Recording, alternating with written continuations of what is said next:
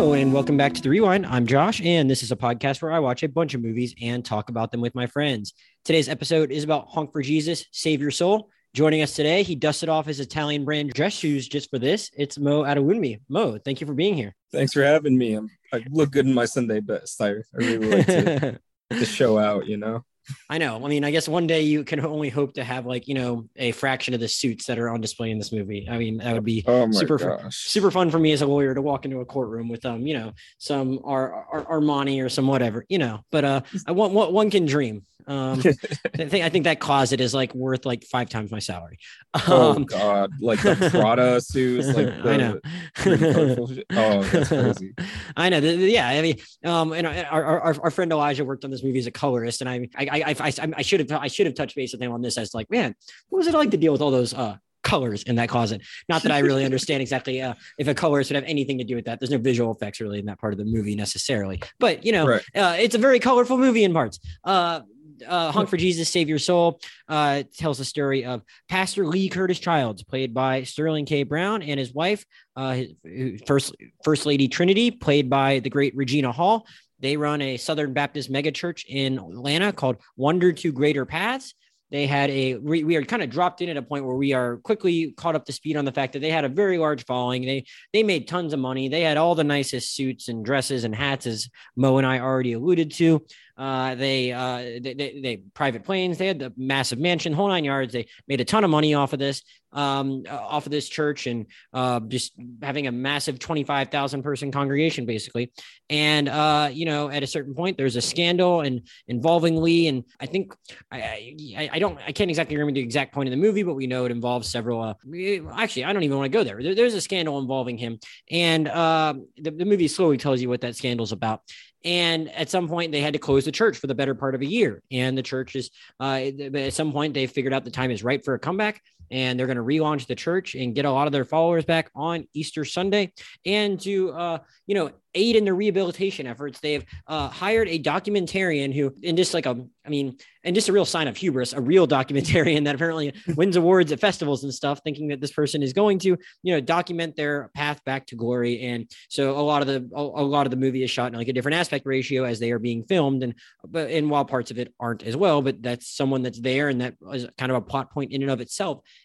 in some certain ways throughout the movie. And we see them as they try and kind of rebuild things back up. They deal with a, a neighboring church that's on the rise with a with a with a younger couple and uh, dealing with their ongoing their congregants and the fallout from the scandal. I guess Mo, where I want to start with this movie, I want to give uh, as much as you feel comfortable talking about it because when I first asked you if you wanted to do this, it was because I'd been referred to you by our friends Josh and Daniel as someone that would be good to talk about this. I think them implying that maybe you were uh, brought up a little more religious than them. So, uh, to the extent that you feel comfortable uh, discussing it, can you explain what your uh, give us a little context for your religious upbringing, even if you do not belong to a mega church? I'm guessing you at least have a little more familiarity with this particular corner of Christianity than a a white reformed Jew such as myself would. So I'm curious if uh, just kind of you saw the trailer and your response to me was, "Oh, I can do this with a capital D O." So I'm guessing you at least have. Uh, you, I'm sure you have your own thoughts on religion and how it's kind of uh, changed for you as you grow up. But I'm a little curious. Kind of, do you have any experience with mega churches? Have you ever been in one? Uh, or kind of like what's in and what's your uh, and what kind of how were you kind of raised as far as uh, the religious upbringing in your family?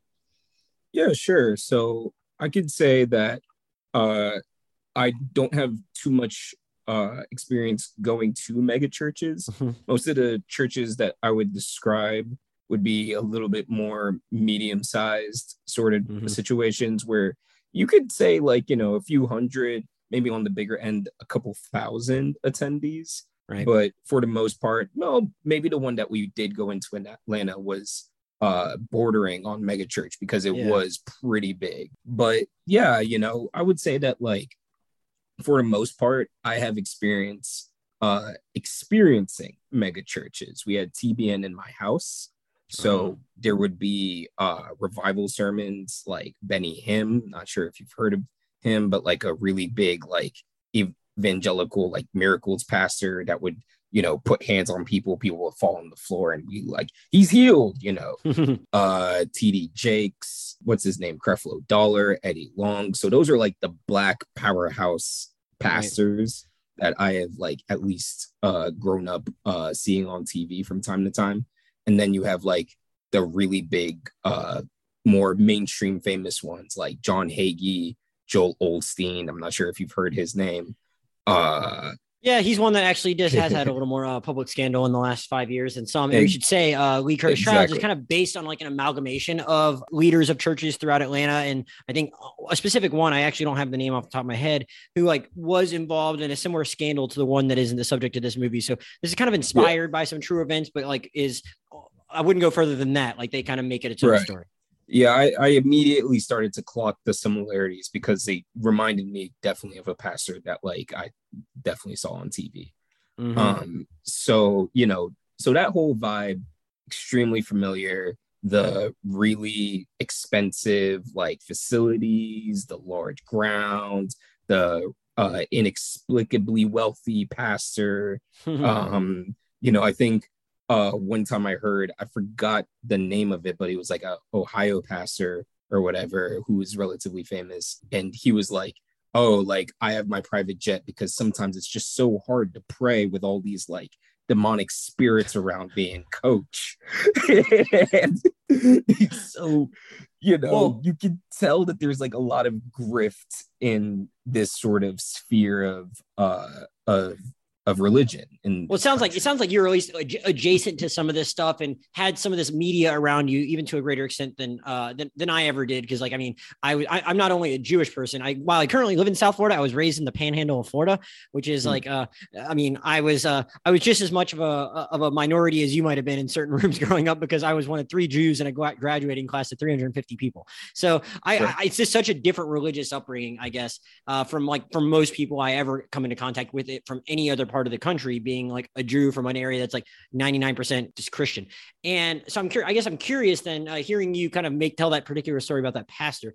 Um, and then having watched this movie, what, what do you think this movie kind of like, you know, or guess it's a two part question. First, was there a point at which you kind of became more cynical about these leaders in certain ways, and that you oh. specifically remember kind of having that kind of like moment or thought based on something you heard in the media or uh, or, or, or something you personally heard one of them said uh, say? Or and and what do you think this movie kind of like really kind of maybe gets right based on like kind of your current understanding of how a lot of these places operate? Yeah, so I think the thing that the movie gets uh very well is like the performance of these pastors. And I don't want to like be too too disparaging because yeah, I'm not here to make like, shit on religion. This is a specific story. like I mean, there are certain places yeah. where it's like there probably are real life analogs, you know. Right. Yeah, because you know, by the end of the day, uh some of these are legitimate like spiritual leaders and they mm-hmm. uh and people do look up to them and stuff like that. But the performance aspect of a big southern church mm-hmm. is a high high like you know aspect of it because you you're bringing in people from like all over like large populations of people. Uh, you have to keep them engaged. And so the pastors just you know sometimes they may start like with you know we're just preaching the word.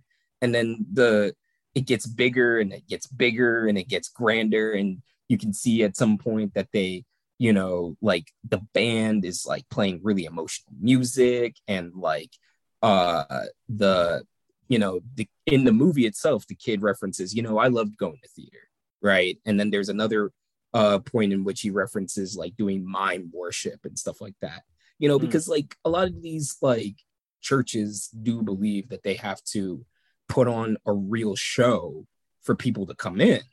And so, you know, and that's something that like uh Lee Curtis struggles with once uh this once he's trying to come back after the scandal is what's the big hit that he's going to be able to like produce in order to uh draw people back in you know because that was what draw people in drew people in in the first place yeah yeah, I mean, I mean, performances are a good place to start. So I'm glad you mentioned that first. I mean, like I so I, I think probably like most of the general public probably mostly knows Sterling K. Brown from This Is Us, which is a show I can say I've never watched a second of. I don't know if you have any familiarity mm-hmm. with This Is Us, um, but like Not from my understanding of it, it's a fairly wholesome show, and he plays like the perfect husband.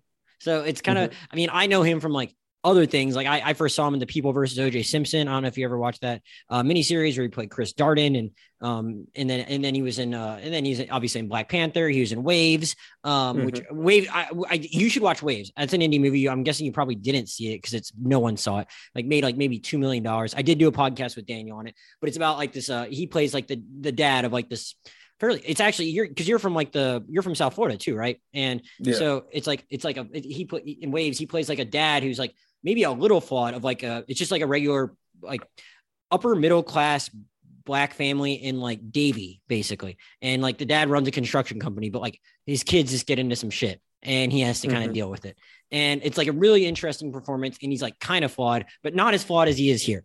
And it's it's it was kind of cool to see him like go into that mode where he'd mostly been like likable guys where I'd ever seen him before and he had to play like such a complex character in this movie and I and I and I really think he does that well and like I mean for as complex as that everything that guy has going on I think there's almost just as much to talk about it as his wife and I think Regina Hall is pretty great in this movie too as like her own specific archetype which I mean again I can't really claim to know what the first lady of one of these churches would be but like you know I I kind of I really get what she's going through based on everything she's doing. I think there's one particular scene in a mall that might be like one of the best scenes I've seen in a movie all year. Uh, mm-hmm. so like I think like I think these people like even if for someone like me who to whom this world is very foreign, I think they did a really good job of like conveying what it would be like to have have some such a station in life and then have it like altered in the way theirs has been. Yeah, no, it, it's it's it's very um it's very familiar and it's very uh, striking. I I really did enjoy her character a lot because you know, um, like big megachurch scandals are a thing that have uh, that have like you know popped up from time to time, and you know, you would ask like, at what point did I start to like become really skeptical of these people? I would say probably like around like 16 or 17 when like a lot of these uh scandals started to drop uh uh, uh back to back, hmm. and like it's always interesting seeing like uh what the wife of the pastor is going to do or how they're going to respond. Because usually the wife of the pastor is the pastor's like biggest asset. They make the women feel very comfortable. They make the um they play a big role in being able to to foster this like family welcome environment uh this idea that this is a pastor that like knows what he's doing and can like counsel you on marriage and family and things of life is is usually because they have like an active wife that seems to enjoy him you know? Like that's that's the big part of the sell you know and I think, like and I think that's why it's like such a hard like a complicated performance she has to give because he seems like you I like how you phrase that. He seems like he enjoys her and has to outwardly uh, express how much value she, he thinks she has, but we're given all these peeks behind the curtain about how it's really not exactly what it seems and how he is right. like honestly like it, it, takes her for granted a ton. Mm-hmm. Definitely, definitely, and like it's it's definitely um it's it's definitely a situation where uh they uh oftentimes can feel like politicians. It's it's almost like people who uh you know i i think a good i uh, a, a audience this movie would appeal to are the people who believe that like you know michelle obama would uh should run for president or is like kind of like uh almost the brains behind the operation of the obama presidency because it's like it, it's like that stabilizing uh like very down to earth force so that like the husband can go out and be the superstar. You need somebody that's going to be able to like uh to like make that little bridge like uh, add that extra bit of connection as well completely and i see how someone could come away within the world of this movie but also watching this movie and like becoming very impressed with that figure that she is but at the same time i, I think you got to give the movie credit for like uh even finding her more complex than that because she mm-hmm. she is also very flawed and that it, like it makes it very clear that like she has a possible exit ramp and like I mean I'm sure there I mean, she could she could divorce him and uh maybe take him for a lot of his worth before he has to like solve his legal issues and she doesn't do that and uh because and, and, she's as invested in this as he is and that's the key mm-hmm. piece in that and that's and that's what makes it uh you know, a little bit more uh uh uh compelling than uh it probably would have been is the idea that like you know she like this is hers as well and that she has as much to lose as he does. And so she's willing to like go to any lengths and like you know uh like justify any sort of situation because like this is this is her like it's about as much getting him on top uh as it is getting her on top as well.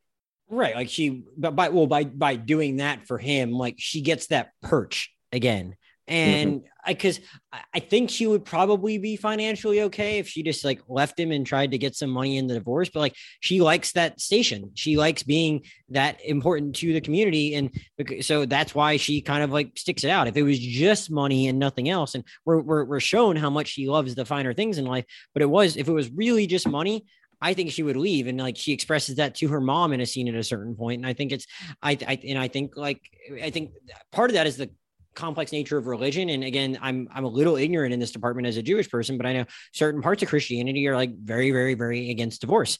And i i, I know that especially for much so for catholics. Uh i don't and they're baptists right? I don't know exactly if it's the same in uh for for for baptists. Um it's, well actually it's the they, same for pro, for a lot of protestant uh, okay. religions. Yeah. Well they, they also uh, they also uh, made the point about how like i guess he was baptist and she was apologist apologist Am I saying that right? Uh, uh, yeah. Polycystic. And I actually didn't even know what that meant when I was watching mm-hmm. the movie. Uh, but but like, she, so she is coming into it from a different place, but it doesn't even really matter. At the end of the day, her mom's like, "No, we don't do that." You know, uh, exactly. Uh, so yeah, it, it, it's like there's there's these external pressures and all from from those kind of forces, but also just like she is driven like on to some extent by greed and that doesn't make her a bad person necessarily. It just makes her like a complicated one and i i think she did a very good job of like portraying that struggle. Yeah. Yeah no i i think she did you know uh because yeah there is a point in which you do even though like she's fully complicit you do feel bad for her. She's not really afforded a support structure to leave this man if she decides to. Yeah, well, even when, when her mom, it. especially when her mom won't even get behind her for it. You know? Yeah, um, exactly, exactly. So, yeah. what, what, what, did you think about the? I think the last thing I'll ask you, maybe before we even jump into spoiler section, is uh, what did you think about like the rest of this community and uh, how they built it up? Because I'm of two minds on it. Like I think one of the like maybe the weaker parts of the movie is that maybe could have had a little more scope. Um, have have you ever watched? Do you do you watch or have you ever tried to watch The Righteous Gemstones on HBO Max?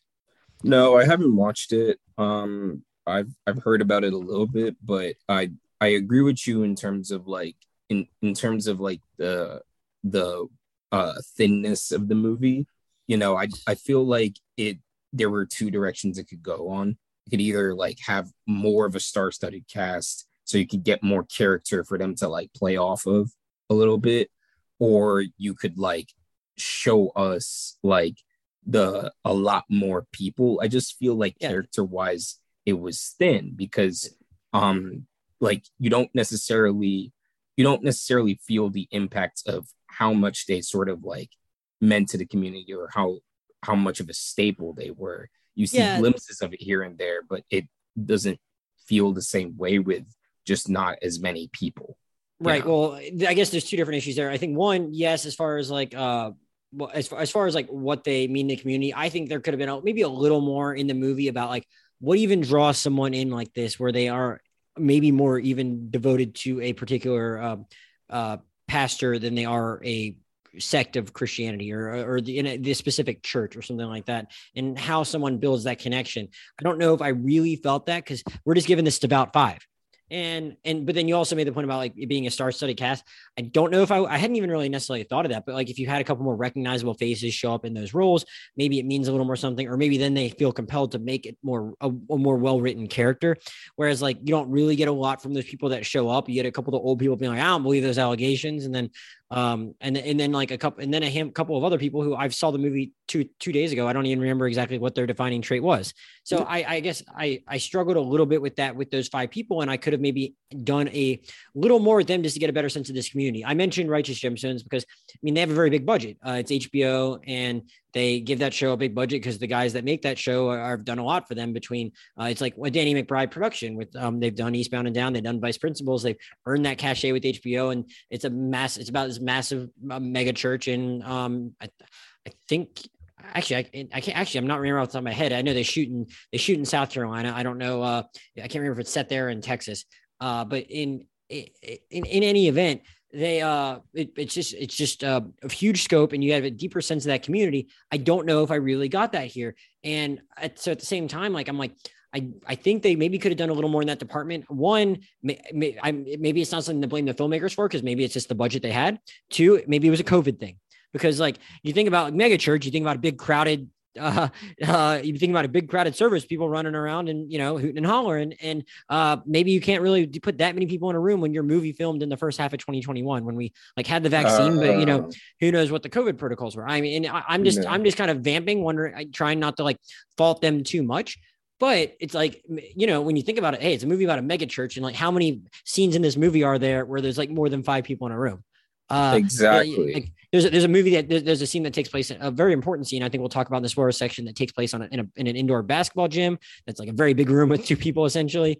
Um, and then like there's all these other big scenes where it's just two people in, a, in this massive uh, in this massive church. There's seven people in this massive church when you add in those five and and like nothing else. So everyone can be pretty spread out in that big room. So I mean, like, I just think that's one thing they could have like given us a better sense for this community that abandoned them and like why they and why they would stick with them or why they wouldn't. I mean, we're kind of led to believe why they may not stick with them by the end of the movie. You kind of get the idea just based on like how things are going for them. But like, I feel like you could have maybe just like gotten a better feeling for where they were coming from, you know?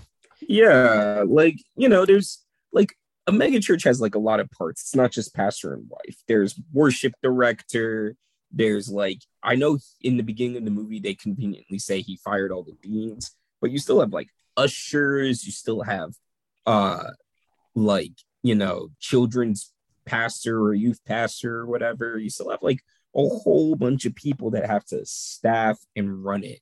And those people are really devoted people, you know, like even like in times of big scandal, like complete and total abandonment is very very rare. Right. So if like, they did if they if they did fire if they if they did fire them, maybe we could have had a few scenes of him like trying to go get some people back because like that right. was going to be.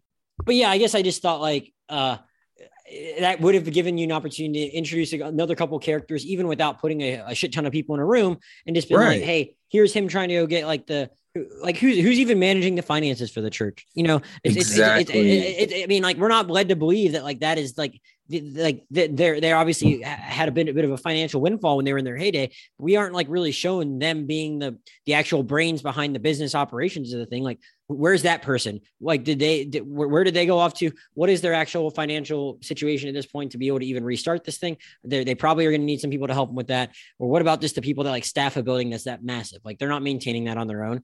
Uh, or, or like you said, like other kind of like you know youth pastors or whoever it might be. Like, there are other people there, and there could have been some scenes where you got a sense for like how they reacted to a scandal like this. And I just think it made the world feel a little small and it maybe wouldn't have even cost that much money to like add in a couple of scenes like that. Not saying you have to bring in some massive actor you have to pay a lot of money to, or even have a big scene with everyone, you know, thousands of people in the church. Like there's ways around it where you still could have made the community feel a little more well-rounded. Like, like I said, right. I think there, that, that scene in the mall where she runs into the person that did leave that was like one of my favorite scenes in the movie. Not just because yeah. I, I I enjoy a good bless your heart as a, like a its own double entendre, but because like it was kind of interesting to see how someone react to them, someone that clearly like they they clearly meant a lot to this woman at one point probably, but she had no problem jumping ship.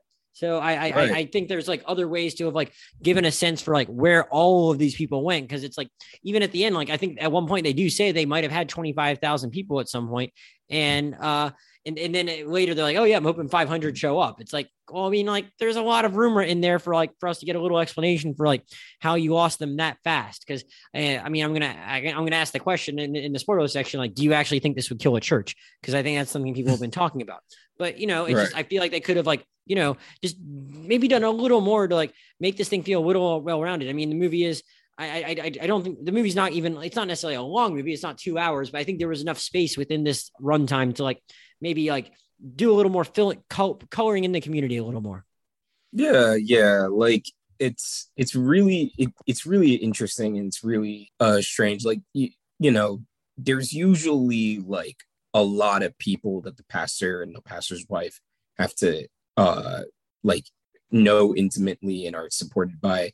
And really it would be a really like powerful like it would be a little bit more impactful if the lady wasn't just like a former like congregant someone that just went to the church and if she was like the children's like ministry person you know or she ran the daycare or something like that. Like like something that shows that like like these uh the rival church is like stealing our people not just like our churchgoers but like our actual like infrastructure you know? And the movie didn't need needed to do more to s- support like the infrastructure of a church you know? And I, I really actually did enjoy every time they went to the uh, to the Sumpter couple, who are the Mhm. ones that are like starting up this church that are, are presumably going to take a lot of the congregants away from the Childs, and they're I, I just got such a kick out of like watching them being interviewed by the documentarian and like trying not to seem really happy about it and trying to Mhm. take the high road, but when they were obviously like kind of excited about the, the, everything and like just trying to like really like rein it in. I I got I got I got a real ki- I got a real kick out of that. So um, you're getting a kind of a sense for like what these other people's options may be. Would have been cool to like you know just uh, kind of see what that process was like of whether it be recruiting people or maybe they recruited some of their staff away from them. I, I, I don't know, but like these people are m- moving into a new building and launching their own church on the same day, and that becomes a plot point. It's like I'm sure they wouldn't have uh, minded like taking a couple of the people that were helping run this other mega church in the neighborhood for so long. So yeah, there's just plenty of room there to like kind of expand that world. Um, Mhm. uh, did, did, you, did you have any other uh, thoughts about a um, any other any other like non spoilery thoughts about the movie? Things you wanted to touch on that we didn't already get to? Um, hmm. Uh, not off the top of my head. Uh, I I think that the movie was hilarious. I'll I'll say that it was it was a lot of uh just funny little What scenarios laugh- and what do you laugh at the most aside from like them showing off their closet? Because I was like, it really went broad with that. I mean, I thought that was pretty funny too. I, I, Yeah. I actually got a real kick out of like just how like that. I mentioned the thing about the documentarian at the beginning. I got a kick of like how just like tone deaf and oblivious they were. Yeah. And like and like that they, they show one point where they show them sitting in their chairs, and I I, I got a huge kick out of that. Uh, and like it's like they're fucking thrown. It's like and they- they're doing it unironically. and there, there, there, there's that, but also just the fact that they think it's a good idea and they think they can control everything that this award-winning documentarian is going to do. They don't have the foresight to think that that person might want to do something that's more of an expose than a hagiography. Like, Mhm. got it. I got I got a huge kick out of like them just kind of being a little oblivious. That was like what made me laugh the most. for me it was like the baptism scene where yeah like where they're like in the uh where he's like doing like a dry run with the with the five and like the girl like uh is first he's like you know performing a miracle. And some of the stuff that he says like some of the like little jokes that i feel like you know maybe it's a little bit more of like christian jokes or something like that but it was like uh, a woman who gave birth to the first sin. And i was like oh my goodness you know and like all this other stuff. And then like when he like you know takes off like his clothes so he could go into the tank to be baptized. And you could tell that the wife was like contemplating like drowning him in there. Like that that was comedy. Uh you know the knuck if you buck scene pretty pretty funny.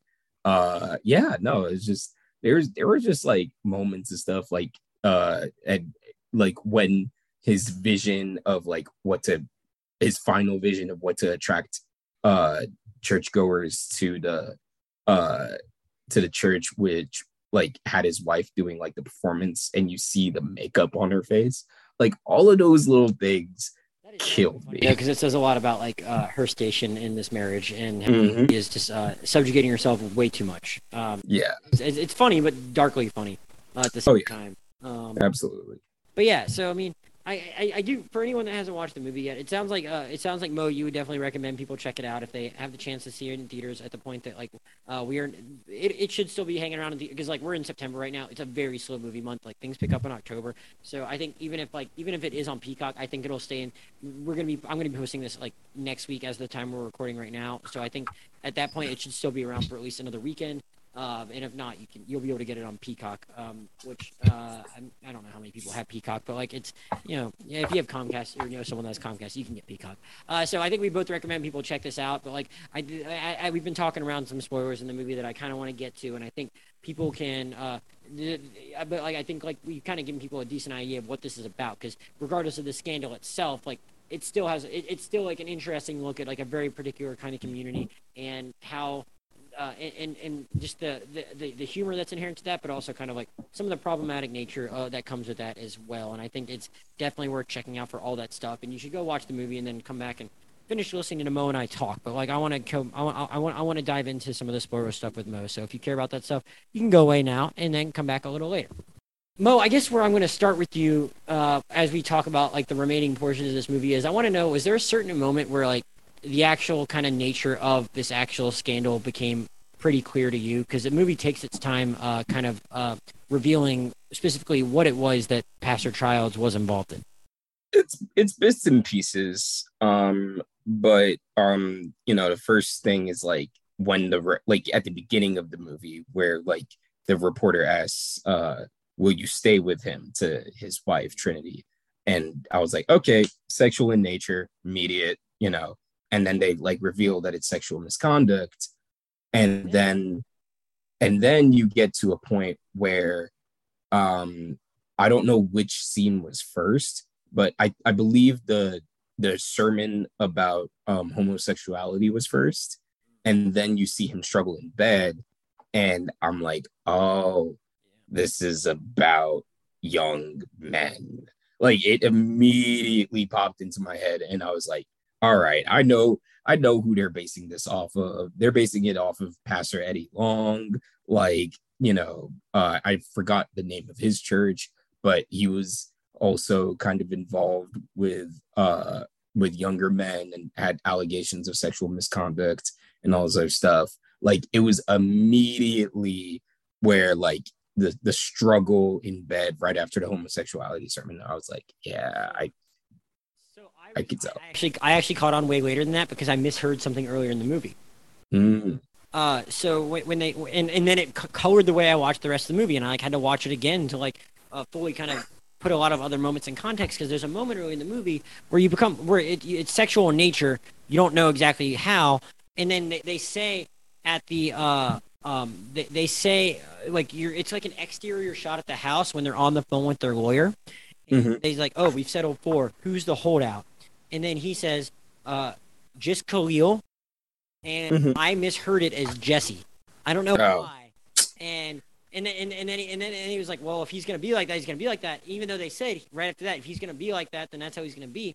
I thought they were like talking about Jesse as a girl's lawyer for a second.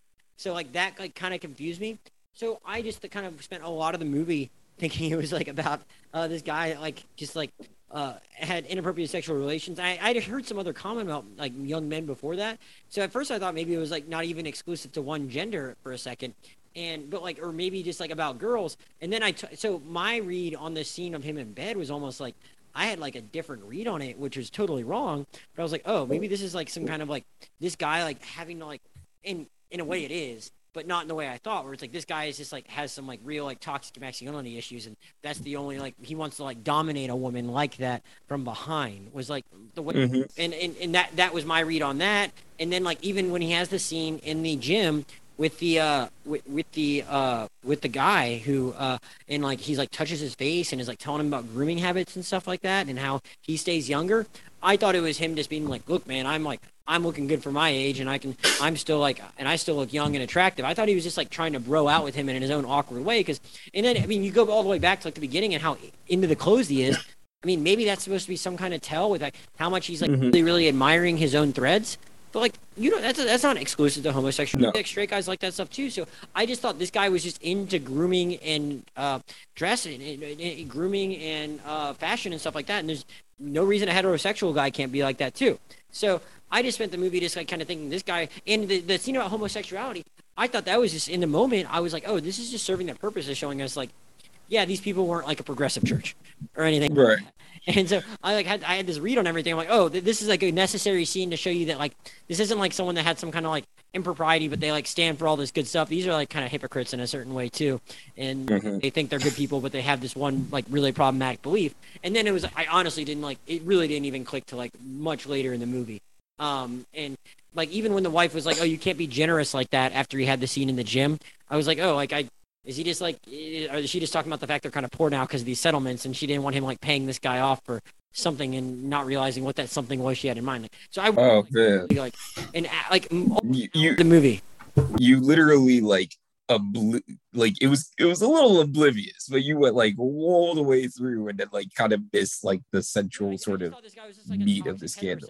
dude for like a lot of the movie. It, like it went over my head just because I misheard that one thing and thought he like had a victim named Jesse. And I Nah, bruh. He had Regina. he re- had Regina Hall in his bed and couldn't perform. That uh, I something. Yeah, not that, not, not that you know, not that straight guys never have problems. Yeah, performing, but too, you know. issues. so, yeah, of course, of course, of course. But so much more sense when I got to the end. I'm like, oh, oh, this is the this is Khalil, not Jesse. I, yeah, Like, so that was uh, luckily it was on Peacock, so I was able to go back and watch a lot of it. But like I I I obviously recolored the way I watched the whole movie, and I was like, oh. So i. mm-hmm. thinking I was like, well, would this kill a church? Once I got back to it, that was the thought I came back to because like during the that was the thought I was having during the movie where it's like, hey, if some if some pastor or some uh, like you know uh, hooks up with a couple of girls that aren't his wife, yeah, no mm-hmm. fucking way that ends a church. But no, if it's like if, it, if it's like allegations of sexual like like sexual misconduct with um, individuals of the same sex uh, Mhm. and maybe maybe that would have a different feeling. I but like that's something i've heard critics say was like i don't know if this would end a church. I don't know what happened with the i actually don't know what happened with the uh the preacher that that actually inspired it that you were aware of. I don't know what happened to his church. But like that was a thought i was had like oh i can actually kind of see why it would have this kind of effect maybe depending on how this congregation feels about homosexuality that rumor could be pretty damaging. So it would it could definitely kill a pastor in the sense of his like image and standing. Absolutely it could take down a pastor. But you see what i mean by like that's why you kind of need more from the congregation in terms of like like who's who makes up like the other structure of the church. Because even if it could kill a pastor and it could severely damage a church there's usually like a young hungry couple or i mean young hungry pastor that comes in and just steps up and and steps up and, and takes charge uh sometimes the deacons meet together and like appoint that person which again he said he fired the deacons or whatever but like That goes back to- usually there's there's like uh like if if the pastor's gonna go away for a while usually like there's a a substitute like the church it, it's hard for a church to die even in the sense of like straight up like you know crazy allegations like it would get weaker it might die over time but the church continues the pastor just goes away for a while uh if he ever comes back at all Yeah, yeah. I yeah, I guess I it was some- it was something I thought about a lot because like I was just like, um, man, like I I, I do wonder like how these people would react to something like that. But it, it, kind of goes back to what we were saying about like the the um just the community like maybe not being big enough in the movie. It's like wouldn't there be some other kind of figure that would try and like you know like save things temporarily or something like that? Mhm. Uh, and and I, I get it. That was kind of a throwaway line about the firing, but it's like, hey, wouldn't there be like some kind of other like, wouldn't there be some someone else up here to like try and take that mantle or something like that? But I guess like at the same time, we're led to believe these people really value their positions and their standing, and they might do that as like some kind of self-preservation thing, and then they might uh, they might have enough hubris to try something like this. Uh, so and and and and that's the and that's the funny thing is that like come to think of it i feel like there's a better movie where what, what were the rival church pastors names the sumpters yeah i feel like there's a better movie where the sumpters have taken over and are running things and they're trying to get back on top and the sumpters aren't going to let it go.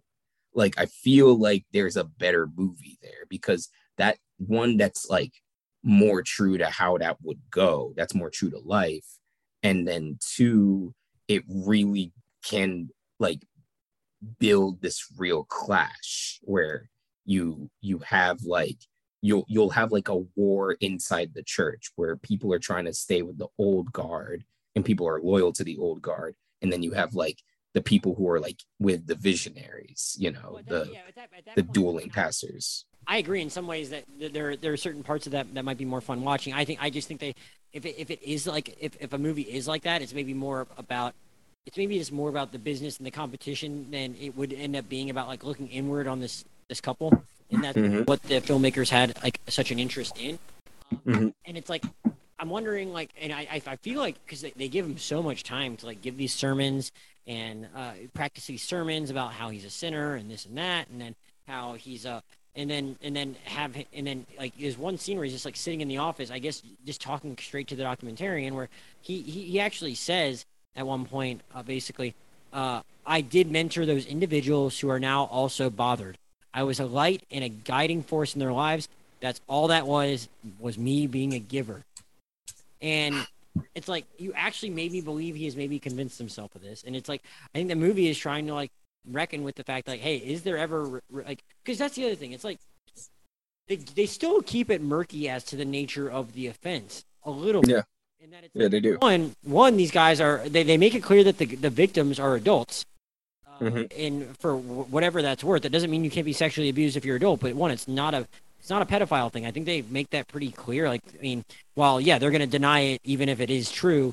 Like, they make it clear that the people were that that the victims were 18. When it's like, okay, so like it seems like it's more of an issue. Maybe he just kind of like used his power to pressure them into something. We never mm-hmm. knew exactly what that was, but he used his power and money to get whatever that was. So they mm-hmm. murky. So you can have to think about like, is there any way for this guy to ever get any kind of redemption if whatever he did wasn't enough to put him in jail? And right, I don't know what that was. And I think the movie kind of wants you to reckon with that as you're seeing him reckon with it. And I think like it's interesting because like again, it's a complicated portrait of who this guy is, and that like I think he can say all that stuff, and then he the next line he says is, "But I am a sinner, but I'm not a pedophile," and it's like that's such an easy thing to say, like I'm a sinner, but like mm-hmm. actually like you know having any kind of repentance or actual genuine remorse or, or mm-hmm. to seek forgiveness in a genuine way like there's none of that it's like it's such an easy way for him to like try and like not just like blanketly absolve himself of wrongdoing in a way that seems non-genuine he can just say well i'm a sinner we're all sinners it's like, well, mm-hmm. nah, that's that, that's a little too convenient.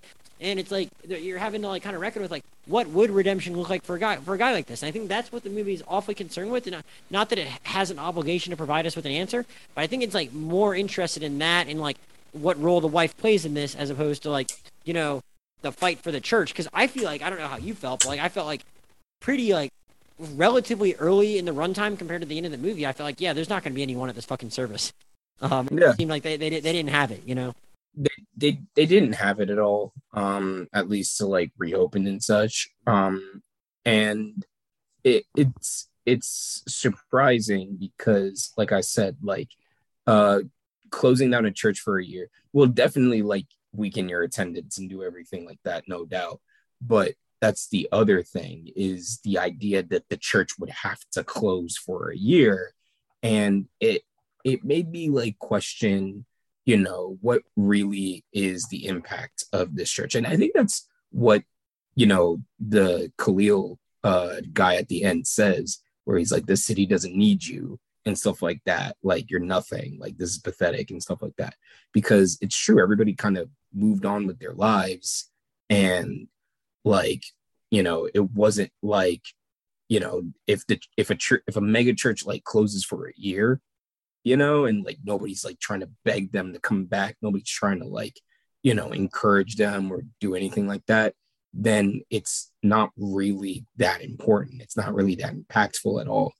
And I feel like, you know, usually like the idea that like the um you know the church would be like done for that long is a little bit crazy. It's almost like they killed the church themselves, you hmm. know, mm. by trying to hold on for so long and so hard and not necessarily like have like a transition plan in place or have a temporary like holdout in place. They kind of killed their own church because like yeah. the church the church could continue. There's even a path for him to come back as head pastor. But like, you know, the the church can definitely continue with allegations like that. You know. Yeah. I guess I guess the last thing I because we talked around it a little bit in the first part of the movie, but like now that we've like we're out in the spoiler section, did you have any additional thoughts on like on the on the first lady and like her actual decision to stay here? Because like at, at, there's a certain critical point in the movie later on where after the Khalil scene, where like she's standing in there and then kind of expressing her frustration again, and and the and the, the filmmaker says like, well, couldn't you just leave? And she's like, no, I, no. I think she says something to the effect of uh, no, I'd rather kill him than leave him. And, yeah. uh, and, and, I think again, it go, kind of goes to show like, look, uh, man, like w- we didn't talk about the first part of it, but like, yeah, she's there for all the material things, but at the same time, she's still like kind of withstanding whatever issues in the bedroom that she has with him. And mm-hmm. if, if, if, if it was actually part of the, if, if, if like something where she like, um, you know, had any kind of agreement with him where she was allowed to go seek satisfaction elsewhere, I feel like they would have told us something like that. So uh, yeah, I think no, I think I think this is a woman that's like stuck literally in this marriage and is being faithful to this man and is still sticking with him given all of these problems and even to the extent this thing has become public. So I mean, once all of that became apparent to you, what did you think of like uh, how they kind of like played her decision to like you know try and kind of stick it out to the end, given what I, everything that we have come to know? I feel like her righteous indignation is part of the stronger parts of the movie because mm-hmm. it's it's this like you know we did so much for you people and like we were so helpful and we are so impactful and we you know like they they talk about it all the time like you know there were kids on the street that they were just trying to mentor like that sterling was just trying to mentor and like you know like there were uh people whose souls they're saving you know, quote unquote. But like it's basically like she's the one that verbalized exactly what their problem with this whole thing is, which is like, y'all want us to fail. We did so much for you. We provided this beautiful uh shelter for you. And now you are sitting there with a the camera in our face, gleefully watching us fail, you know? Mm-hmm. And like it was kind of like and so that whole little tirade and like even like opening the church on easter or they decided to open the church a week early it's almost like a middle finger to all of that. Like mm-hmm. you can't take us down. You can't uh you can't you, we won't give you the satisfaction or the pleasure to uh to see us like roll away or like beg or like do anything. Because whatever we did does not um stand up to everything that we've done for you before, you know? And I feel like that was a real, like, that, that was like a real way to convey how people who are under fire and under scandal in all walks of life, but especially in churches, uh, feel about that sometimes, especially the people who are loyal to him. I feel like the wife in this movie is representative of all the structure that I talk about, like the people who are going to stay loyal and stick with the pastor and stand by him, right? I feel like she's like fully representative about all of that, where like this is ours and how dare you try to take it from us. Yeah, I, yeah, no, I think that's like a that's almost a great note to end on because I feel like we, we we really didn't talk enough about Regina Hall and yeah, probably we we focused a little too much on other stuff, and I'm glad you kind of like I'm glad I'm glad you expressed those thoughts because like I think she really is incredible, but it's like the movie's asking like so much of her, like we already talked about, and like you know making us understand why she would stay with him, seeing why she's still kind of flawed in that like she honestly could have an off ramp, but like we have to still sympathize with her and what those pressures are that are making him stay. And I mean, it's it is very complex and like I mean, like in like that and just like to like have like that pride and to pick that pride on screen, even though we see her get humiliated on like several different mm-hmm. uh, points of this movie. I mean, oh, there's yeah. like, I mean, I mean, we, we, I mean, there's the, there's the scene in bed we've now talked about. There's the, there is the, the, the, the miming uh, makeup and all that, that she actually goes along with that when she honestly does have the uh, I mean, at that point, she kind of does have like the moral high ground in the marriage, where I think at one point she does like just refuse to do something else for him. And I'm forgetting what it was. It was something outside the church where he was asking her to do something be- beside from that. And she's like, no, that's one thing I'm, look, I'm just not doing that. And I think he just uh, take off the hat. Right, right. The hat thing. God, I forgot about the hat, which Yeah. is, I mean, it's all, I can't believe we didn't even talk about the hat yet. Cause I mean, that scene in the mall was really good where she like first is getting it. And that's telling us a lot about her, um, that she wants that. But then, right then is when she like, uh, I think she sees Khalil outside the window at the mall and then that throws her. And then she runs into the woman right after. Like she's just asked to do so much in that five minute stretch of the movie. Um, Mhm. but like, but like, yeah, so she, she has the backbone to like, like finally take a stand on the hat. But like, I mean, again, there's the scene in the bed, there's the scene with the mind makeup, there's the scene where she runs into the woman uh, there's the scene where she runs into the woman in the mall with the bless her hearts. Uh, there's the there's when they actually go see the Sumpters in person, and that is uh, Mm. probably very humbling for them to have to have to ask, ask them for something, but like not sound too desperate. Like she is like put through the damn ringer, but at the end she is still like standing tall, and like Yeah. I think they, they they just put her through the gamut as a character, and it just it it just speaks volumes to like what it means to be in that position in that community, and like and to like have that level of pride, but like to have it out really, even if who who the hell knows what's going on in the inside with the, someone in her position. Yeah, and before we close, to like just briefly touch on the Sumpters again. Uh, Yeah. you know, when they roll up on the church after that pretty hilarious knuck a few bucks scene, Mhm. um, like they step out the car and they just look at it, and she said, "I remember when they were so minimal, like not a threat, you know, and like she and, they're like, going to take you know, everything from us. I think she mediocre. something like Yeah. that. I think she says like they're going to take it all from us. They're like they're gonna take all from us. I think like uh he he also says like I you know I forget uh I I didn't realize how young they were, right?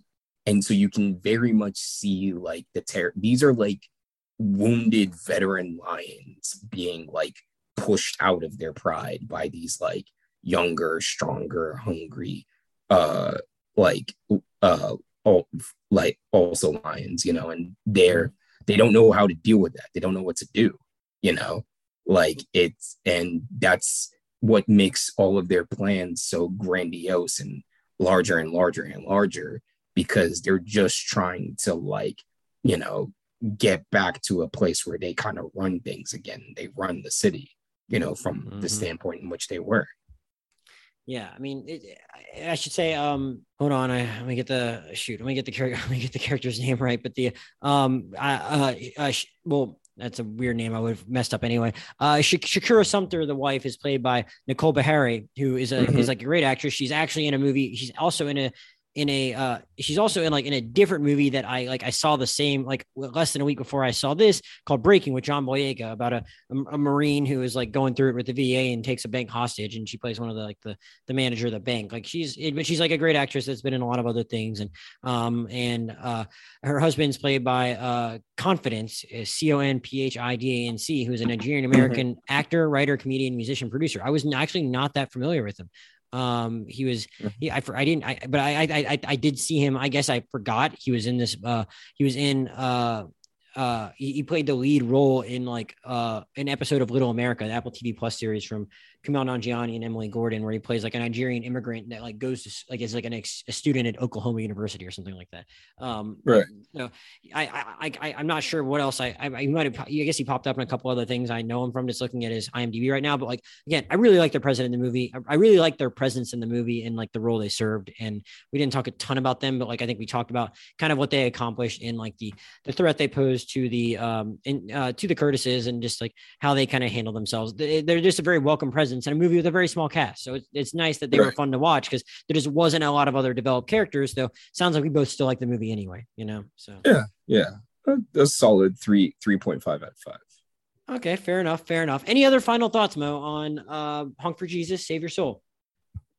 Uh, yeah. Um, you know, it was just it, it was a very fun movie. Um, you know, it wasn't super super memorable, but I feel like um it was it was definitely like an interesting little like satire of Mhm. of mega churches. Uh, so yeah even if you didn't leave it feeling like five stars i'm glad you saw it and i'm, I'm- and i enjoyed i enjoyed talking about it because i do think it's yeah i'm I'm, I'm probably right in that same range as you if you were to give it like a, a- a star rating but like i still i still think it's like worth seeing because uh, you know, I, it's, it's, it's, it's, it's, it's in the category of like these movies we talk about all the time that like, you know, uh, we want to, we want to support, we want it, we want them to do well. So they like make, make more stuff in this range beyond, beyond the superheroes franchise stuff, et cetera, et oh, cetera. Oh, God, same, same, same, same disclaimers we always make, but like in order for other stuff to get made, people need to watch this stuff like this, even if it's not mm-hmm. like a mm-hmm. five star movie, it, it has a lot of value. It can, it can spur an hour long discussion like we just had that I had a lot of fun with. So eh, there's definitely plenty to chew on, even if you're not going to come away from it being like that should win the Oscar, you know? So, mm-hmm. uh,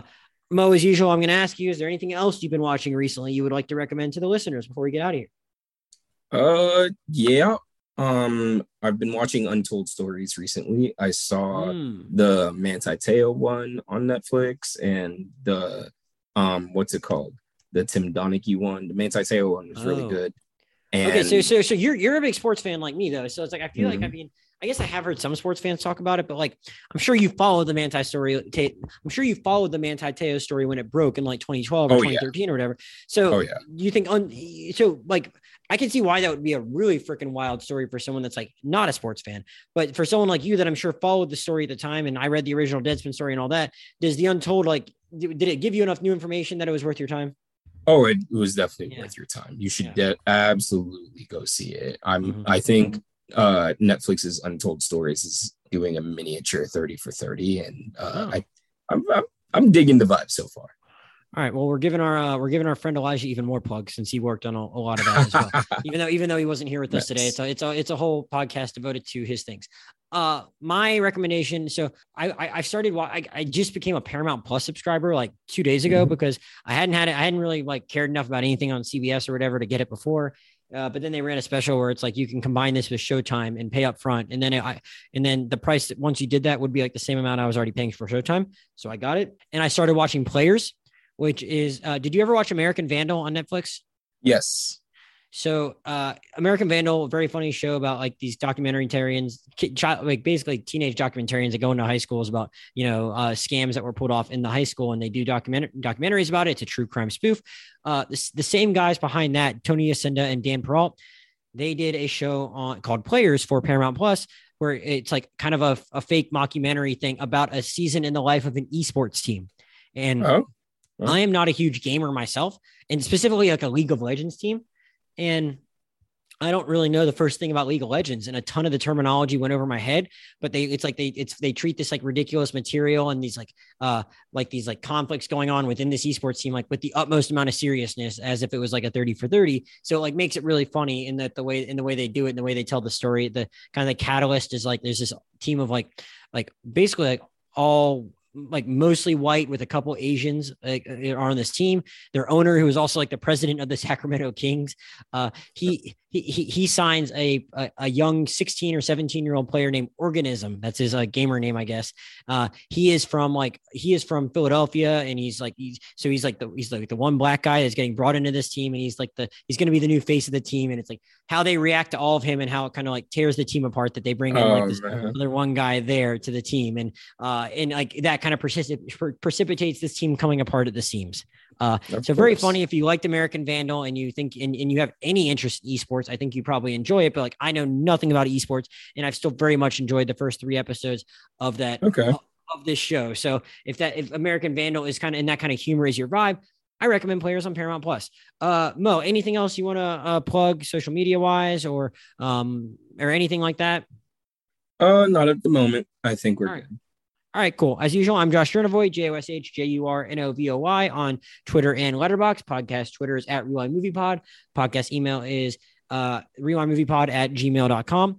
Uh, thanks to everyone for listening. Uh, I'm not exactly sure actually what's going to be the next episode. Like I, like I think I said before, uh, September is a very slow month, but uh, mm-hmm. rest, uh, I know our friend Daniel wants to do something on Barbarian, that horror movie. Um, I don't really know anything about it, but like, you know, that might be our next option because I don't really know what else is coming out next weekend aside from that, or last weekend at the time you're listening to this, uh, because we're kind of like just that that's kind of the schedule we're on at the moment. But I'm sure we will have something. Uh, so thanks to everyone for listening. Thanks to Mo for joining me, and we'll see you next time.